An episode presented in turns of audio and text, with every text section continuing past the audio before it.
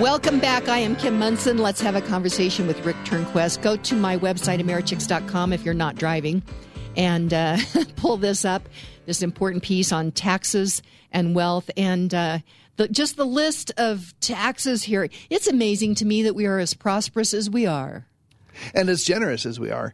Americans are the most generous people on earth, and we give a lot of money to charity, and that's all after tax money, after the government's taken its its cut by force. So, um, you know, and we're it, not saying no taxes; we're saying limited taxes. We're saying taxes should be limited to to legitimate government functions, and uh, and the best taxes are the ones that are broad based and low rate so that everybody pays them equally. Everybody has and, skin in the game. Yep, and uh, you know, an example of that is a sales tax and, or a business franchise tax, which are you know low rate, broad based, um, and and and fair to everybody.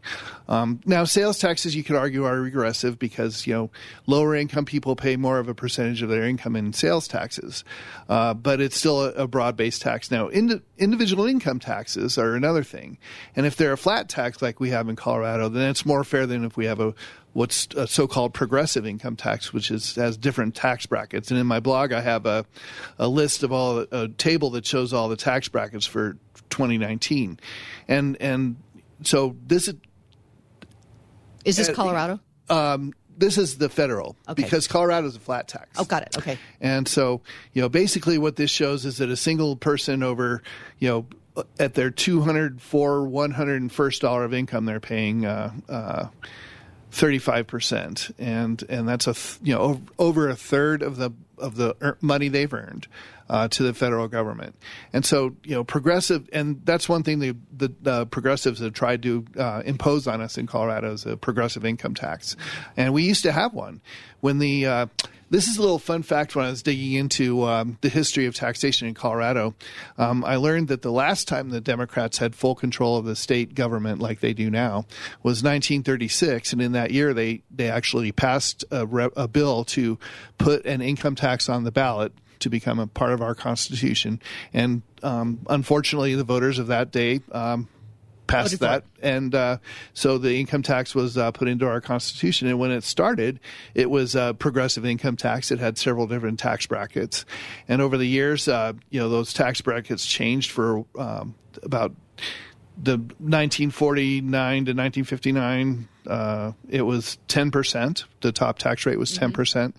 And then uh, in 1987, the uh, the Colorado legislature uh, passed a bill which put it at a flat 5%.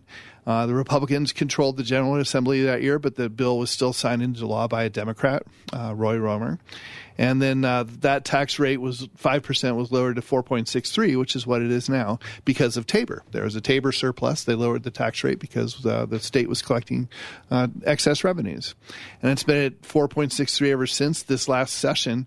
Um, Jerry Sonnenberg, I believe it was, uh, and another sponsor, I don't remember, had a bill to reduce our income tax rate to 4.49 time. But, you know, in the progressive controlled uh, legislature we have now, that chance didn't have a snow, snowball's chance in Hades. So, um, but this all, you know, led me to um, I was at a I was at a LPR event uh, last year or two, and and one of our keynote speakers was Arthur Laffer, and you know, you mentioned him at the top of the show. Mm-hmm. He's a you know renowned economist, and uh, he, along with uh, three other gentlemen, uh, wrote a book that was called "An Inquiry into the Nature and Causes of the Wealth of States."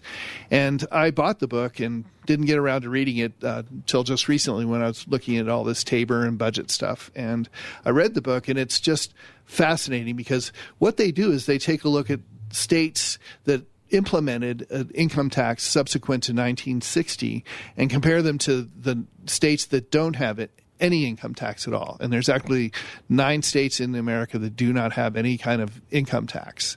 And in every respect. And if you want to move there, I'm just going to say this. If you want to move there and sell your house here, call Karen Levine at 303 877 7516. And talk to Jason McBride about your uh, plans. Exactly. so, uh, so the states that have zero income taxes uh, have fared better economically in many respects, and in some cases, all respects, than the states that have income taxes. And it's a fascinating book. And in in, in the blog post, I hear I, I put in some uh, some tables that show that show that support that fact. And you know, chapter one of the book kind of reviews the economic results of the selected states in more detail. And just as an example, you know, the states that implemented the income tax uh, in post 1960, uh, they're mostly eastern states Connecticut, New Jersey, Ohio, Rhode Island, uh, Pennsylvania, Maine, Illinois, Nebraska, Michigan, Indiana, West Virginia. That their tax rates all started at a low, you know, one percent, one and a half percent, you know, six percent, whatever. Mm-hmm. Um, and now, and without exception, their tax rates have gone up.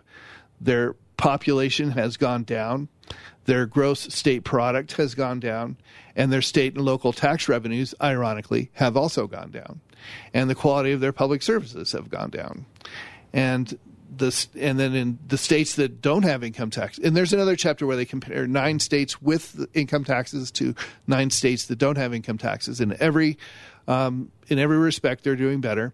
They also look at uh, a couple other factors besides just taxation. Uh, they they look at um, states that have right to work laws or you know freedom to work states. Um, unfortunately, Colorado's not one of those states. And then they also look at states that have uh, minimum wages, and the states that have uh, minimum wages higher than the federal minimum wage do poorer economically than the states that don't have higher minimum wages. And we're looking at a forced minimum wage hike here in Colorado. Yeah, it's really unfortunate that the city of Denver has decided to make it illegal to hire entry level workers. Uh, you know, which is you know. Uh, you know younger people, teenagers, and and uh, disproportionately uh, minority people. So there's there's lots of studies out there that have uh, studied the effects of minimum wages, and I know there's some that say minimum wages are good, but the preponderance of, of evidence is that minimum wage increases are bad, and we've seen it in Seattle and and other cities where restaurants uh, you know lay people off or cut hours or or go out of business altogether, and I think we're going to see that in Denver, and it's it's really just unfortunate that uh, the progressive uh, city council in Denver has uh, has gone this direction. And when we talk about young people, idle hands are the devil's workshop. And and so having a job and having some place you have to go and get that job, you know, keeps you out of trouble. That's right.